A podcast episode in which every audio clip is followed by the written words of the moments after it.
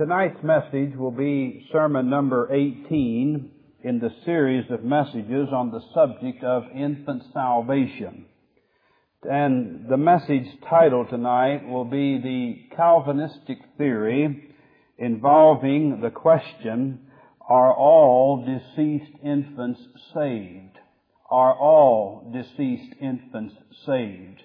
This will be the third in the series, within the series, in dealing with the Calvinistic theory.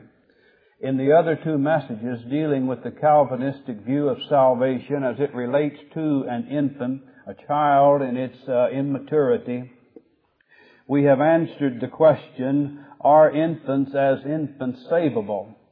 And we have taken the positive position that even though they are incapable of a conscious understanding of their relationship with God and their duty, they are objects of salvation, in that the Calvinistic position bases itself upon an unconditional election, an unconditional atonement, and an unconditional regeneration. Then it does not condition itself upon something which the sinner must first do before God can work. So in that light, the infant is savable. God can work in that fashion. Then we looked at last week, then if a child is savable, how are they saved? And we applied the gospel to the situation. Chosen by the Father, redeemed by the Son, and regenerated by the Holy Spirit, so that a child can be an object of all of those Trinitarian works of the divine Godhead. Now tonight we come to a most difficult question in which that we have much more weight upon us to attempt to show. And that is, are all deceased infants saved? Now in the start of this series of messages, some 18 or 19 messages ago, I stated that it would be my position that I can conscientiously and intelligently and rationally and biblically affirm that all infants dying in infancy are saved and ultimately glorified in heaven. And now it has come down to this time in which it's going to rest upon my shoulders to attempt to prove that. That is quite a task, and I recognize it. But I affirm that, and I believe that it can be done. There are two other categories of Calvinistic believers which take a different position. One segment of Calvinists take the position that since the Scriptures speak so little in regard to the subject of infant salvation, it is unwise to make any statement regarding the destiny of infants beyond that which the Scriptures themselves speak. And so they say that because the Scriptures do not clearly speak to this issue, then it should be left alone and not dealt with, so that we could, under that understanding, not take any position regarding the destiny of a child dying in infancy. There are others within the Calvinistic camp, either in the Paedo-Baptist or the Baptist camp, who do assert on theological grounds rather than biblical grounds the belief that some infants dying in infancy do perish and spend eternity in hell. And they have various grounds in which they take for this. Primarily in the Paedo-Baptist camp, in the attempt to defend the covenant child concept, it is held that only the children of believing parents are included in the covenant of grace. Therefore, if a child was born to an unbelieving parent and died in that state, they would not be in the covenant of grace and hence would not be an object of salvation. But I've also encountered Baptist pastors who assert that God can and does justly damn some infants, and they give various positions for doing so. They have no biblical principle for doing so other than the justice of God. Now, it will be our attempt tonight to try to show and to prove that the premise that all infants dying in infancy are saved from this very understanding of what the justice of God actually entails. What is the purpose of God in inflicting punishment upon a person in hell? And can an infant be an object of the justice of God in the actual execution of the penalty of punishment in hell? Now, before that we attempt to delve in at length to the issue at hand, I want to, in brief review, state the summation of the Calvinistic theory of salvation and apply it to the matter of infants.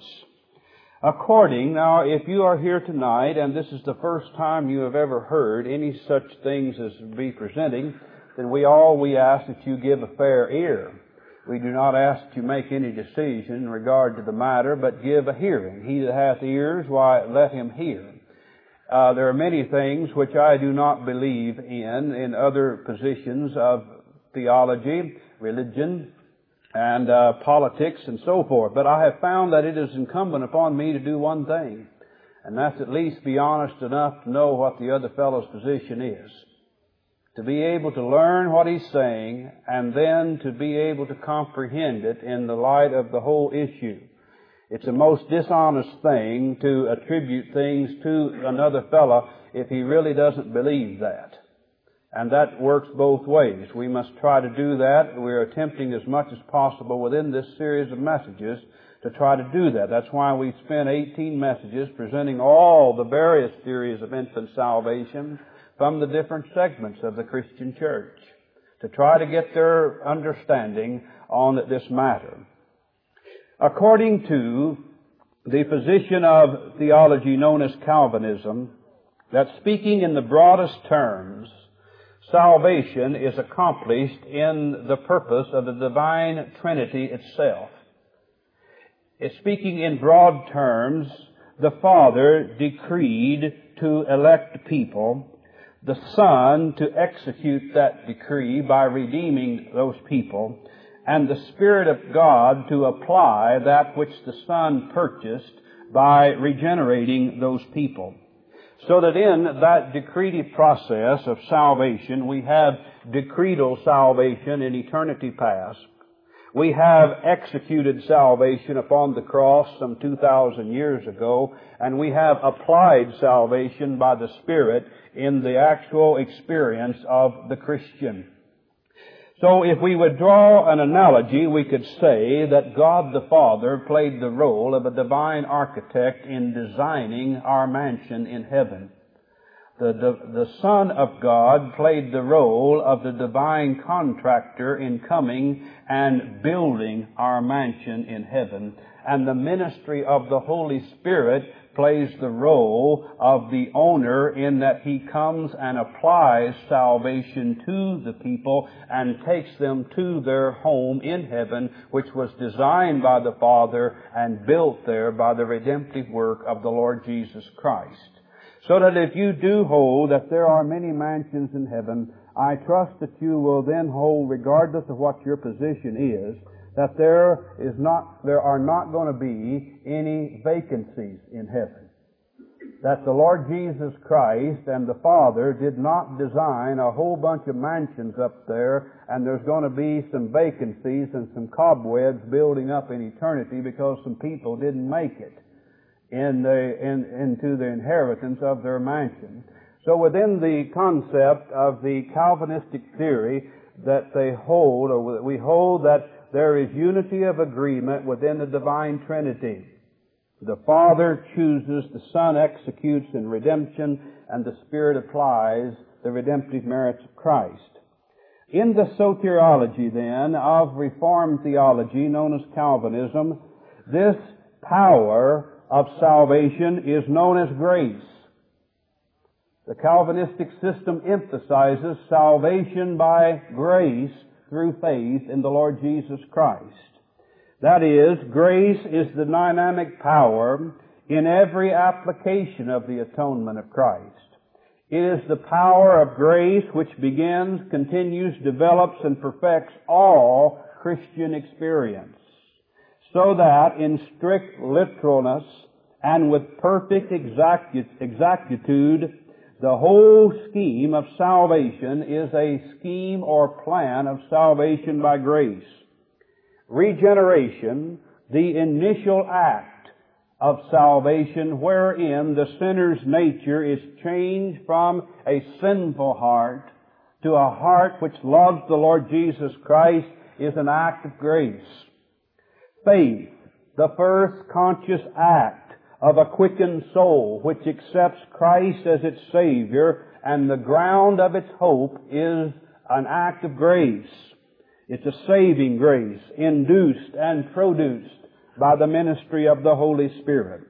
Repentance, the second converting act in which the soul turns from self unto a life of commitment toward the person of the Lord Jesus Christ, is also induced by the operation of the Holy Spirit. Justification is also an act of God's free grace wherein He pardons sin and accepts the person as righteous on account of the righteousness of Christ imputed to that person and received by faith. Adoption is that act of grace wherein God bestows the privileges of sonship upon those who come to the Lord Jesus Christ. Sanctification is that act of progressive grace wherein man's nature is transformed from that of sinfulness into the divine character of the Lord Jesus Himself, wherein one day, when that work is consummated and finished, the recipient of salvation will be as righteous as Jesus Christ Himself, not only imputed but imparted. He will possess a nature that is as righteous as Jesus Christ is even now. And then finally, glorification is an act of grace, which is the consummation of the whole redemptive process, which consists in the translation of the sinner from earth to heaven, wherein he shall be able to enjoy his God forever and ever and ever. All of that is grace.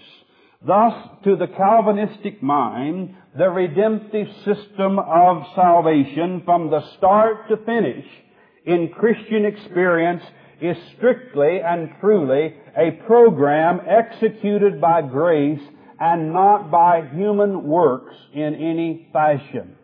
That is, it is not of works, not of man's acting, but it is of program wherein God acts upon man to produce what God desires out of man. It is a new creation. Since the infant, while he is incapable of works, that is, actions of any kind, therefore, according to the Calvinistic system, may very well be a subject of grace. He may be operated upon by the ministry of the Holy Spirit. He may have his life changed and fitted as an infant for a life in heaven. The little baby's heart may be regenerated. To it, the atoning righteousness of Christ may be divinely imputed as the ground of its justification. The child may be adopted into the family of God, even as it is adopted into a human family. Its infant life may be cleansed by the same purifying grace which purges the adult nature of sin, and that little infant may have its body glorified in the resurrection. So that there is nothing in the person as an infant which would hinder or prevent God from saving an infant according to the Calvinistic position. But what shall be done about faith and repentance in the infant? These two acts on the infant's part, confessedly, he cannot perform. And the Scriptures lay down faith and repentance as preconditions of saving benefits. How can the child be received into everlasting life who cannot repent and believe? And this is the problem which is rests not with the Calvinist but with the Arminian. As we have seen, this is the biggest problem which they have, in that the Arminian holds that God cannot change human nature without the free will and consent of man to do so. Since the infant cannot consciously grant that, then the Arminian is the one which has the real problem with infant salvation. And therefore they can either then go as the Roman Catholic does by saying that all unbaptized infants then must go to a place called limbo, a place which is neither heaven nor hell, a neutral place, and spend eternity. Or they must do what the evangelical Arminian does, who understands his position. He must have that infant be given a second probationary state after its death, wherein it will grow into an adult and there determine its eternal destiny. But the Calvinist has no problem with this matter of repentance and faith, if we understand that in the Calvinist way of thinking, repentance and faith are not the meritorious grounds of salvation. They are not what causes a person to be saved. And this is what is so difficult for the evangelical Arminian believer to understand. He sees that the Bible commands repentance and faith. The Calvinist agrees the Bible commands repentance and faith. But the evangelical Arminian views repentance and faith as the meritorious causes which releases the flow of grace for God to act.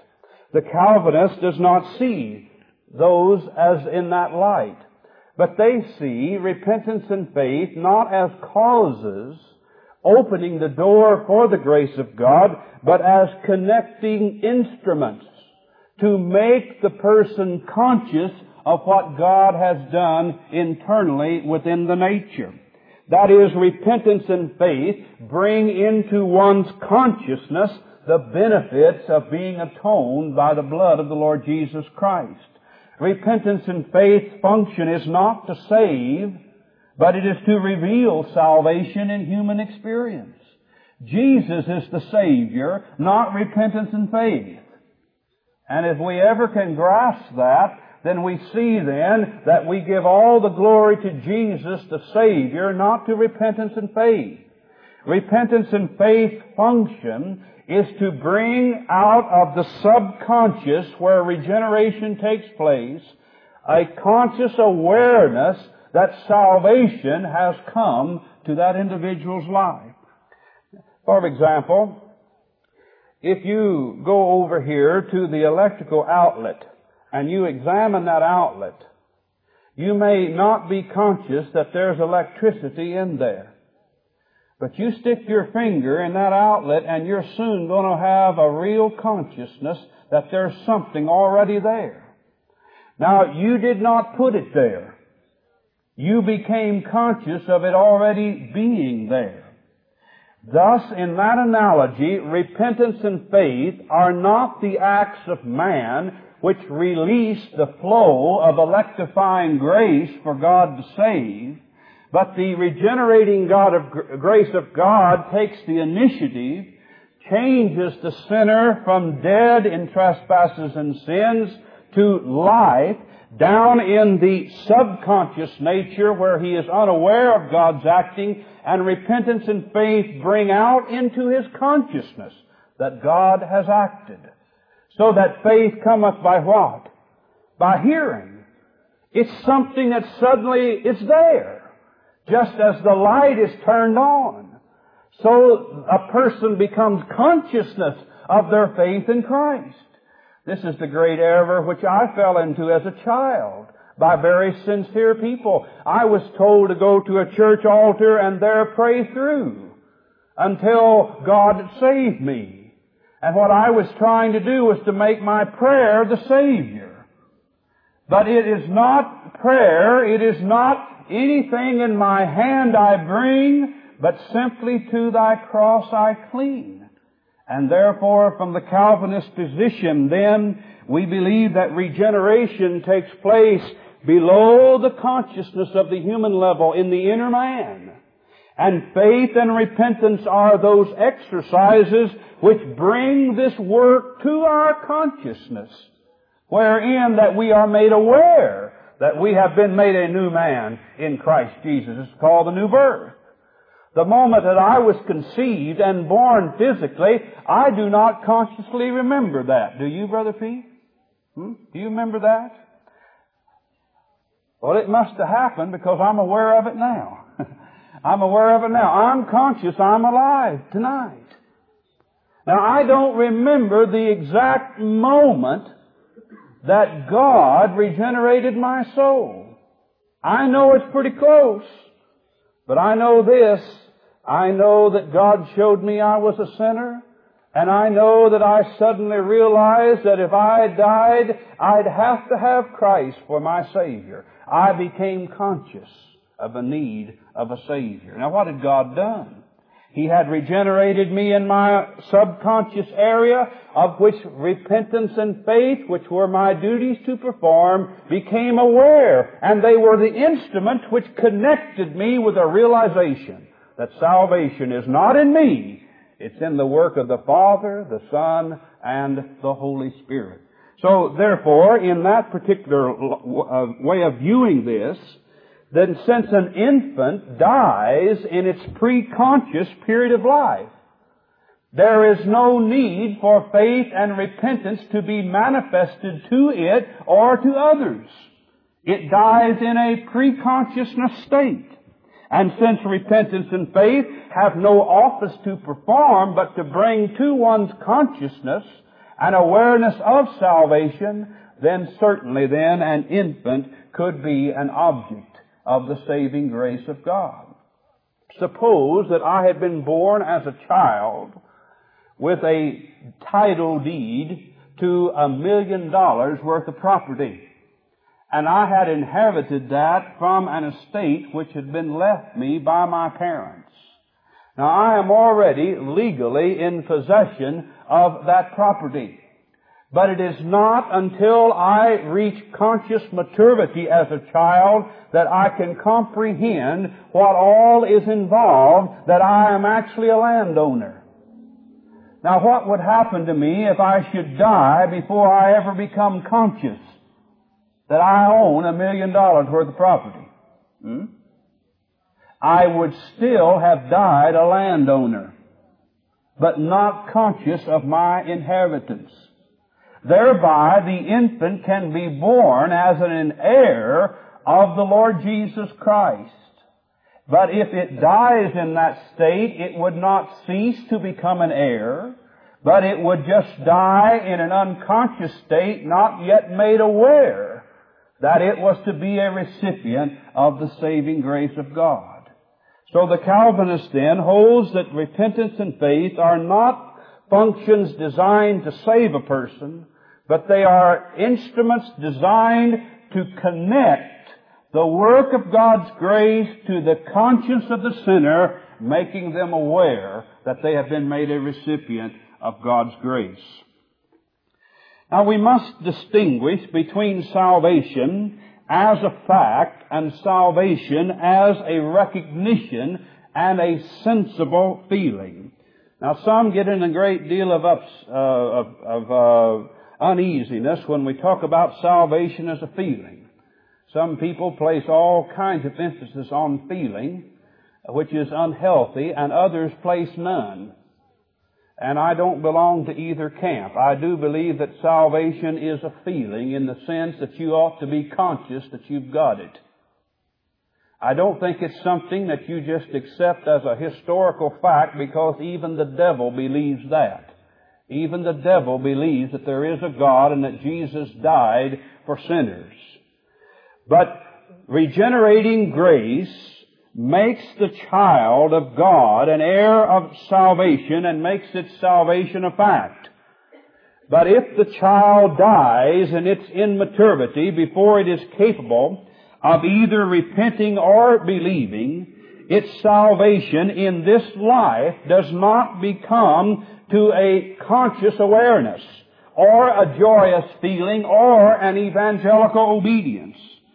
But if the regenerated infant lives on into maturity, then what was planted in its nature will develop into conscious faith and repentance, as we saw last week it did in the life of John the Baptist himself.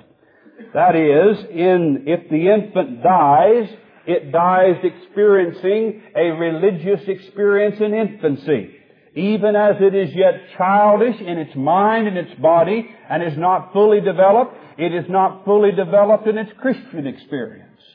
So it is not necessary for it to manifest the fruit of grace, which is repentance and faith. That is, strictly to say, if the regenerated infant had not died and it had come to age, it would have, under the influence of the regenerating grace of God, come to repent, believe, and obey the gospel. What is an infant? An infant is but an immature adult. Now you reflect upon that. If I had a little baby here tonight and I'd hold it up before you, I could say everything that's in that baby is in this adult out here. It's got 2 hands, 2 feet, 2 eyes, 2 ears, a heart, so forth. It's just immature. Now, what is a regenerated infant? What is a new Christian? A regenerated infant is just an immature Christian. For the Scripture speaks of those who have been newly regenerated as being what? Babes in Christ. Babes in Christ. Immature, have all of the works of grace that an adult has, but not developed. Now, since that is the case, then the child that dies in infancy can be atoned for, can be regenerated, without manifesting the mature evidences of a work of grace, which are repentance and faith. If, however, this be not allowed, and repentance and faith and evangelical obedience be viewed, as the Arminian says, as the grounds of salvation, the conditions of salvation, then irrefutable logic demands that it be impossible for an infant to be saved under that system. The infant cannot consciously repent and believe and obey. So the Arminian cannot have any real logical basis for the salvation of an infant. But inasmuch as the Calvinistic position contends that faith and repentance and evangelical obedience are forms of the Spirit's operation, then they can hold that dead infants are savable in the same way in which a botanist can declare that young tree that was cut down without any fruit showing was truly an apple tree. Suppose that I was a botanist and that I knew that tree, which was just but 2 feet high, was an apple tree. It had no apples on it. And then you came by and cut down that tree. Now, what would we say of that tree? I could say that tree died of what? An apple tree. But someone might say, what's the fruit of it? It didn't have any apples on it. It had not matured enough to manifest the fruit. What is an infant? It's but an immature adult. You cut off an infant in infancy, and what can we say about that infant? It was truly an infant. It was one of God's children, elected by the Father, redeemed by the Son, and regenerated by the Spirit. But you say, what was the fruit of it? It didn't have time to manifest the fruit.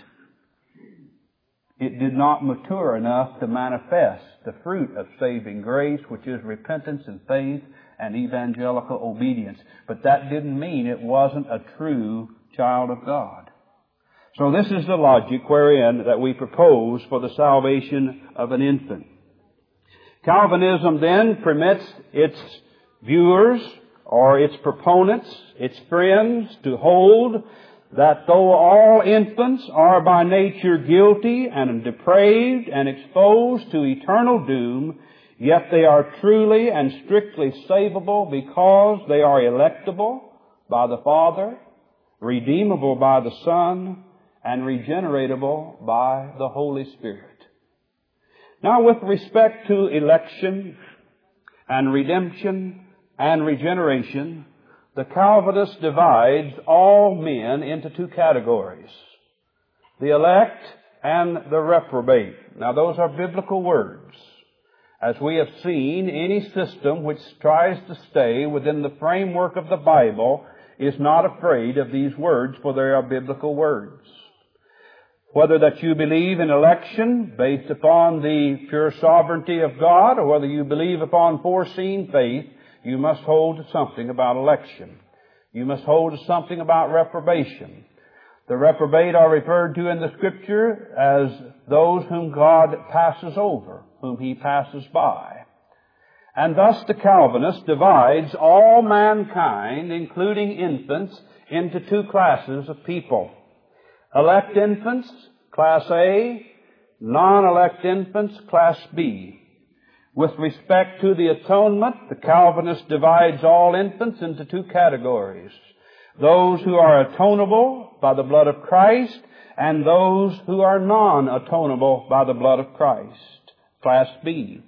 Then, with respect to regeneration, the Calvinist divides all men into two categories: those who are regenerated by the Spirit, Class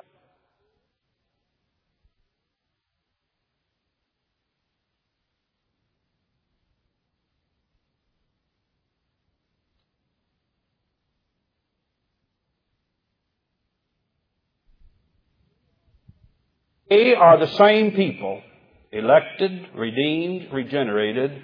Class B are the same people, non-elect, non-atonable, and non-regeneratable.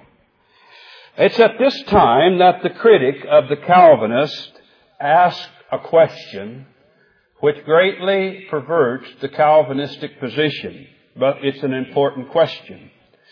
The critic, wanting to try to overthrow the Calvinistic position of infant salvation at this time and try to force the Calvinist into teaching that some infants do actually perish, according to Calvinistic logic, the critic asked this question: what would be the fate of an infant in Class B if that infant died in its infancy?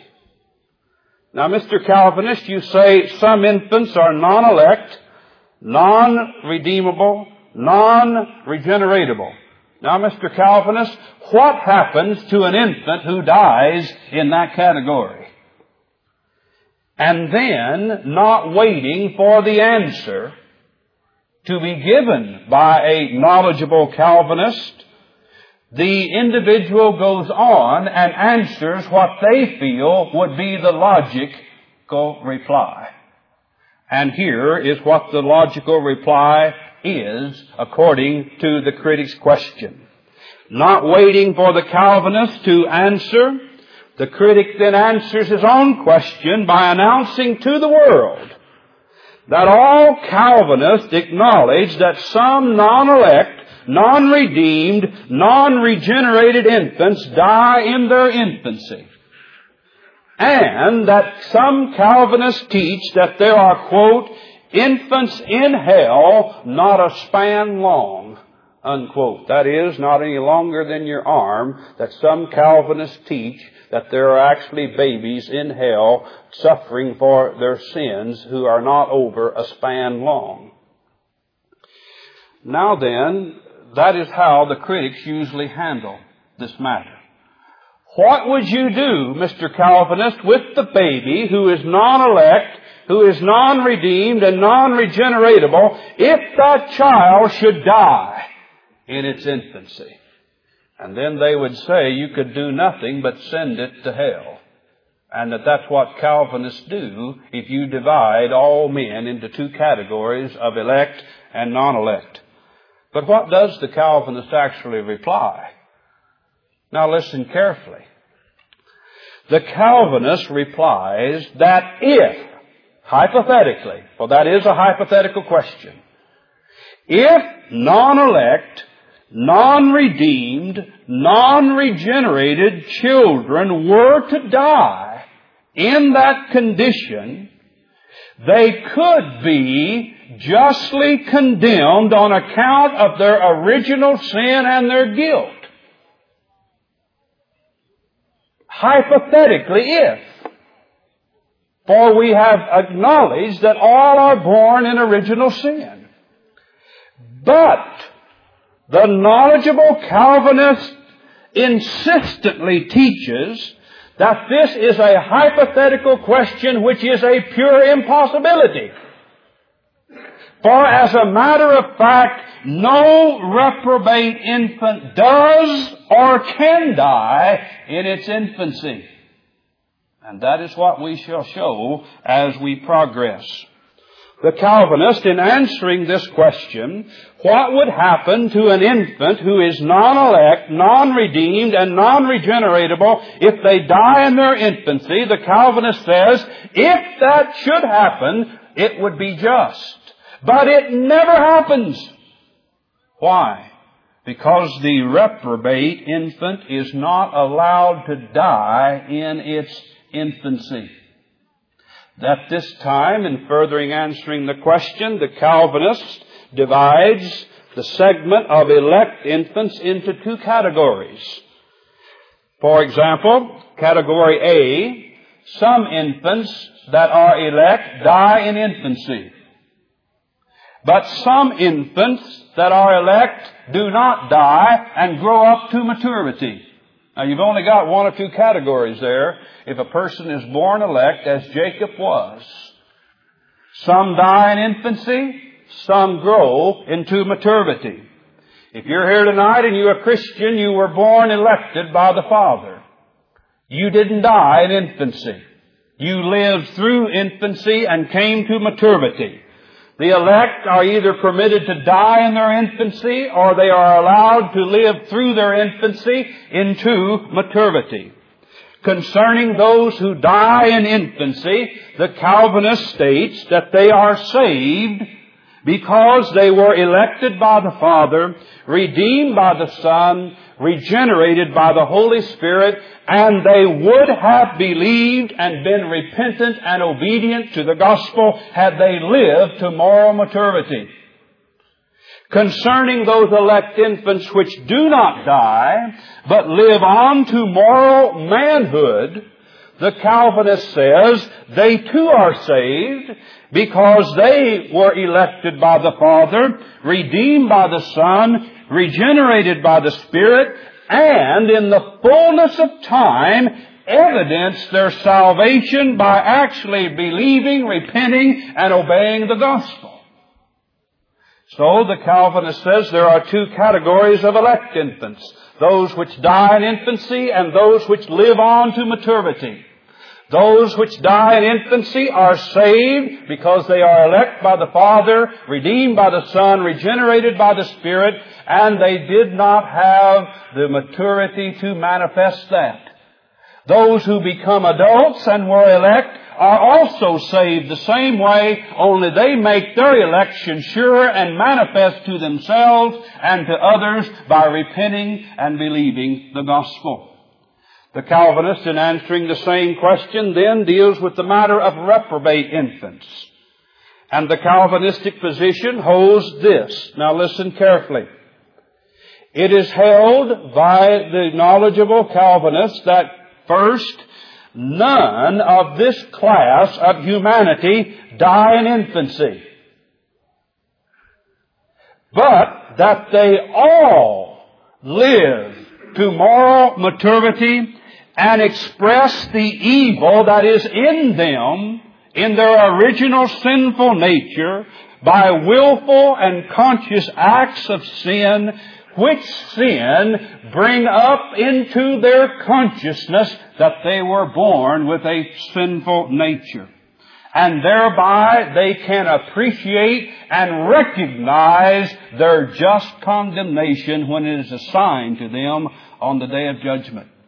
So that the Calvinist says of the reprobate that they must be allowed to live to the point of conscious maturity so that they can understand and appreciate the justice of God when He assigns them to their destiny in hell. Now, as we look a little bit further in this line of reasoning, to show our basis for holding that all infants dying in infancy are saved, we must now then see how the Calvinist applies his understanding of the justice of God to this matter. When we come to the matter of eternal punishment or temporal punishment, which involves suffering, we define what we mean by a penalty. The Bible says that the wages of sin is what? Is death. That is a penalty. If you watch a football game and the offensive team jumps offside, they are socked a penalty. And when Adam sinned, he was given a penalty by God. What does penalty mean? Penalty is defined as suffering inflicted on account of one's guiltiness. You're guilty, Adam. In the day that you eat thereof, you shall what? Surely die. That's the penalty. What is penalty? Now get it in your minds. It is suffering inflicted on account of guilt. Now follow me carefully. There are two and only two kinds of suffering which we know about. There is penal or penalty of punitive suffering, and there is disciplinary or chastening suffering. These two may take the same form, but they differ into the motive and to the aim. Pure justice inflicts punitive suffering. Love inflicts disciplinary suffering. The only two types of suffering which we know about. Justice inflicts punitive suffering. Love inflicts chastising suffering. Now, the end design of punitive suffering is to bring the sensitive person into a conscious connection with his suffering that he is deserving this by the justice of God. That's the end design of punitive suffering. In its strict rigor, it is designed to make the person suffering consciously aware that they have violated a law. And that's the extent of punitive suffering. The end design of disciplinary suffering or chastisement, now follow me carefully, is to improve the person who is afflicted. The one kind of suffering, punitive, is inflicted by the justice of a law court. The other type of suffering, which is disciplinary, is inflicted in a father's house. The one is designed by the judge not to correct the criminal, but to satisfy the justice of the law that was broken. The other suffering is designed by the Father to improve the defects within the sufferer. And that's why parents should administer the correct kind of discipline. A discipline which is designed to improve the child. But punitive suffering is not designed by that. The one, punitive suffering, is an exhibition of magisterial wrath. The other, disciplinary suffering, is exhibited by paternal love. The end of the one, punitive suffering, is to vindicate justice regardless of the effect it has upon the sufferer. Justice is not taking any mercy upon the sufferer, because it's not designed to improve the sufferer. But disciplinary suffering is designed to satisfy paternal love, to correct and to remedy any defects recognized in the person. Now, these are the only two kinds of suffering which we know about in human understanding. Now, here is the deep distinction, then, between the Scripture's teaching on God's moral government and His moral discipline, which distinction is so often and disastrously overlooked by Christian teachers. The sheriff may whip his son as a convicted citizen and the center of the courthouse lawn by orders of the court. That is pure justice, punitive punishment. That same sheriff can take that same son, that same whipping rod, into his backyard and give him the same amount of lashes, only there he's doing it with paternal love to correct the son. Beloved, if you do not make that distinction within the Scriptures, you'll never be able to satisfy the justice and the love of God. You'll never be able to see how those two can get along together. You'll never be able to see how that God, in moral justice, punishes the wicked with no consideration for them as a sufferer. Only that they be consciously aware of why they are suffering, that they have violated God's holy law. But then that same God, out of paternal love for His children, can correct His children with a love designed to improve and remedy their defects. One is done to satisfy the justice of God. The other is designed to satisfy the love of God Almighty. For punishment, though, to be rational and effective, the subject who is being punished must be sensible and fully conscious, so that his conscience may recognize the reason why he is suffering. Justice cannot be satisfied if the sufferer is unconscious and unknowing of why he is suffering. Now let us suppose that there was a criminal who was unconscious and he was drugged or put to sleep at the moment that his penalty was inflicted. Let's say that he was going to be hanged and he was put to sleep just prior to his execution. Now, would his death be a satisfying of true penal justice? And we reply, absolutely not. Why do we not put condemned criminals to sleep before they're executed?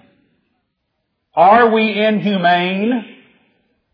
No. The function of magisterial wrath is to bring that conscience of that criminal into a connection with the victim which he has violated, so that when he suffers the penalty, he can appreciate what is being done to him because he has broken the law. That's why we don't put people to sleep before we execute them. They must be conscious of what they have done and that their suffering is a direct reaction or a direct cause of why they are suffering. That's why God doesn't put anybody to sleep when He sends them to hell. God doesn't administer, anesthetic? Is that? No, that's what you cleanse. What is that to put you out with? All right, whatever. That's what they put you to sleep with. God doesn't administer that in hell. Why? Is He inhumane? No. Because in punitive justice, He's not concerned with correcting the sufferer. He's concerned with making the sufferer conscious of why he is suffering. He has broken what? God's holy law. And he shall forever be reminded of that. Now suppose that I was being tried for a crime, and in the middle of the court proceedings, I suddenly pull out a gun and shoot somebody in the courtroom. And then somebody knocks me unconscious. Now here I'm in a court of law. Witnesses have seen me perform a murder. So while I am unconscious, they immediately call a new court to session. They try me, they find me guilty, and sentence me to execution by the firing squad. Now, what should they do in order to execute me? Should they place me unconscious in a chair over there in the corner while I am asleep and execute me for my crime? Or should they wait until I have come to full consciousness so that I can relate to the law which I have broken? Now, I hope you're following me in this train of logic. This is why the Calvinist says that all reprobate infants must be allowed to mature into a state of consciousness before they die so that they can justly appreciate the punishment inflicted upon them for their deeds. And that's why God allows many of the reprobate to die at different ages. That's why He allows some to live until they get gray hairs upon them, until they become very, very aged and live many, many years of wickedness. But my friend, don't think that's a blessing necessarily, because they will be reminded throughout eternity of all their sins which they have done against God, and there will be no mercy. Now, let it be clearly understood that God Almighty does not send any human being to hell just for the sake of seeing them suffer. This is sometimes what we are charged with unjustly as being Calvinists, that God just likes to see people suffer. That is not the case. God sends a wicked person to hell not just because it pleases Him to see that person suffer, but in order to inflict penalty and to vindicate the righteous demands of His holy law, and to show the outrage that here is a person who dared to violate the holy law of God. If a woman is raped, she has had her rights violated. And that rapist needs to be brought into a conscious awareness that the degree of suffering which he is experiencing is in direct proportion to the rights which he violated of that woman. The sinner needs to be brought to his consciousness that he has violated the holy rights of an eternal God. And that's the purpose of God's punishing a person in hell. God, it is said in Ezekiel chapter 33 and verse 11, takes no pleasure in the death of the wicked. God does not delight in suffering as such. He can only view suffering with toleration and complacency as He views it in the category of a penalty which satisfies the attribute of justice. God is not a monster. He's not some pitiless Moloch who cast His children into the burning fires just to watch them writhe in anger or in agony. That's not the God of the Bible. He is not a God who asks to get a pound of flesh cut out just to satisfy His greed. He is not a God who is somewhat insane and who has to stick pins in feeling creatures in order to watch them jump and get delight out of it. That is, He doesn't inflict torture upon a person. But God does inflict the torments of hell in order that the person who is the evildoer and the sufferer can be brought into a connection with each other. I have sinned, and I'm suffering for my sin. Hell is a rational, conscious punishment. Luke chapter 16 and verse 25. Abraham told the rich man to what? Son, what? Who can tell me the next word? Remember. Remember. Son, remember. Remember how conscious you lived? A good life back there. Son, remember. Remember. Now, beloved, that is something that God could not say to any unconscious infant. Little creature, remember. Follow me? He couldn't say that to the infant who died in its unconscious state. Therefore, His justice could not be satisfied. In order for justice to be fully satisfied, the mind of God must be satisfied that He is just in inflicting it, and the mind of the sufferer must be consciously aware of why it is suffering. Thus, God sends no reprobates to hell as infants, but allows them to grow into conscious maturity in this life so that they can be brought to the judgment of God and be made conscious of their just deserts throughout all eternity to come. To execute the death penalty upon an unconscious infant would be for God to defeat the only motive he has in sending any human being to an endless hell. The sentence of condemnation for original sin was just, but the execution of that sentence demands that it be delayed until the child, through his own actual personal sinning, be made aware of what he is being punished for. What course of action then shall God's providence pursue with respect to a reprobate infant? What other course does reason and wisdom and justice suggest when we remember that the whole purpose and meaning of God in sending any human being to hell is to mete out to him that punitive suffering which that sensible person shall be able to feel, and as an intelligent being can understand and appreciate why he is suffering? There can be, but only one answer to this question. What course does God take with the reprobate? Here it is.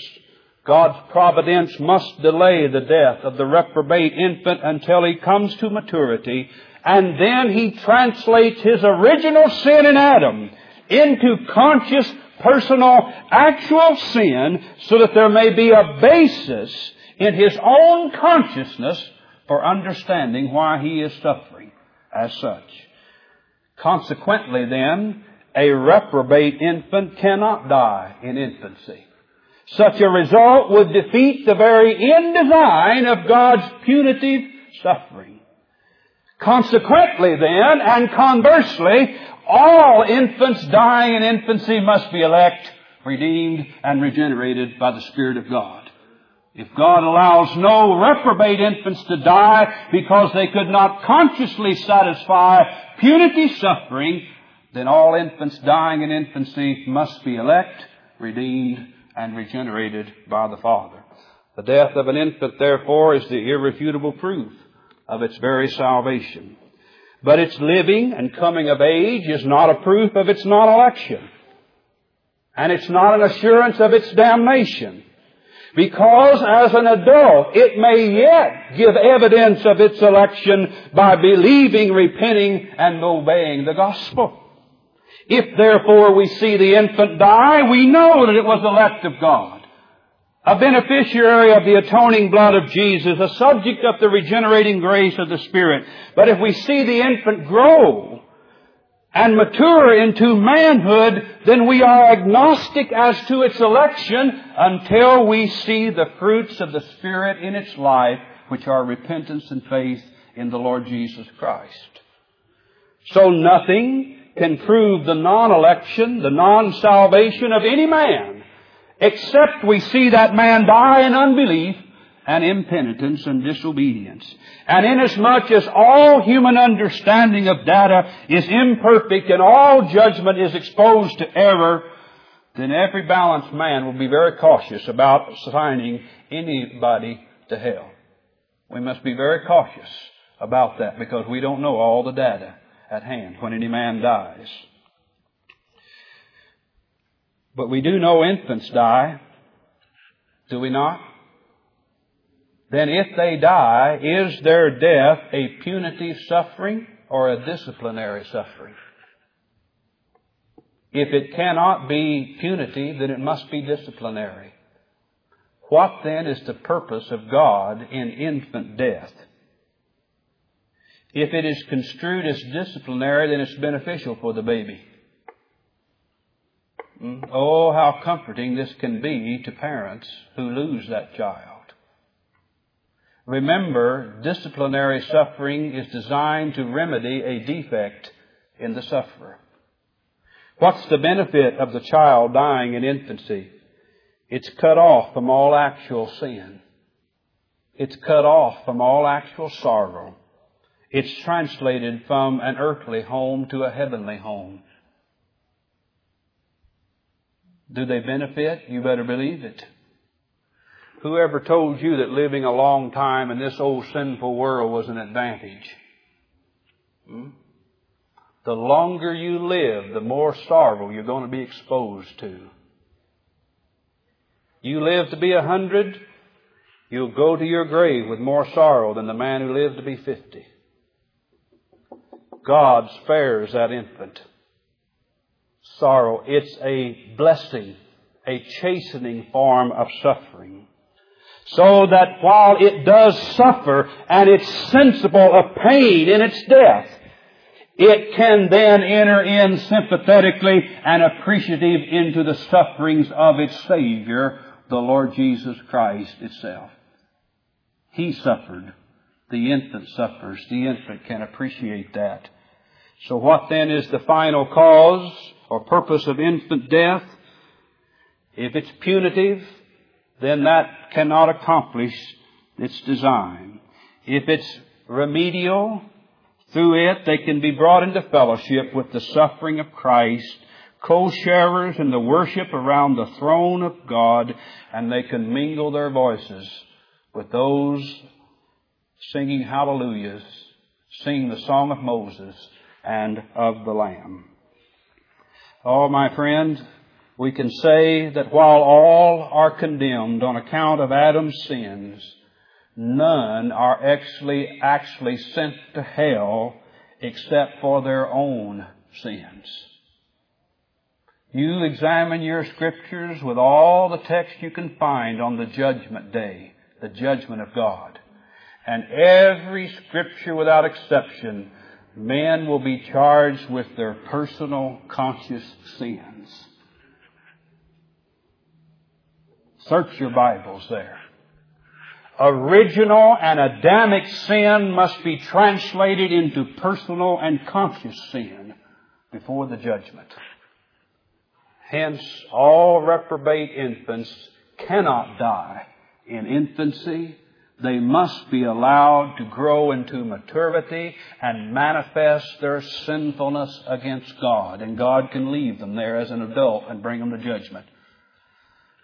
Hence, obviously, the answer then, in order for God to be just, then any child dying in infancy, its very death is an evidence of it being a saved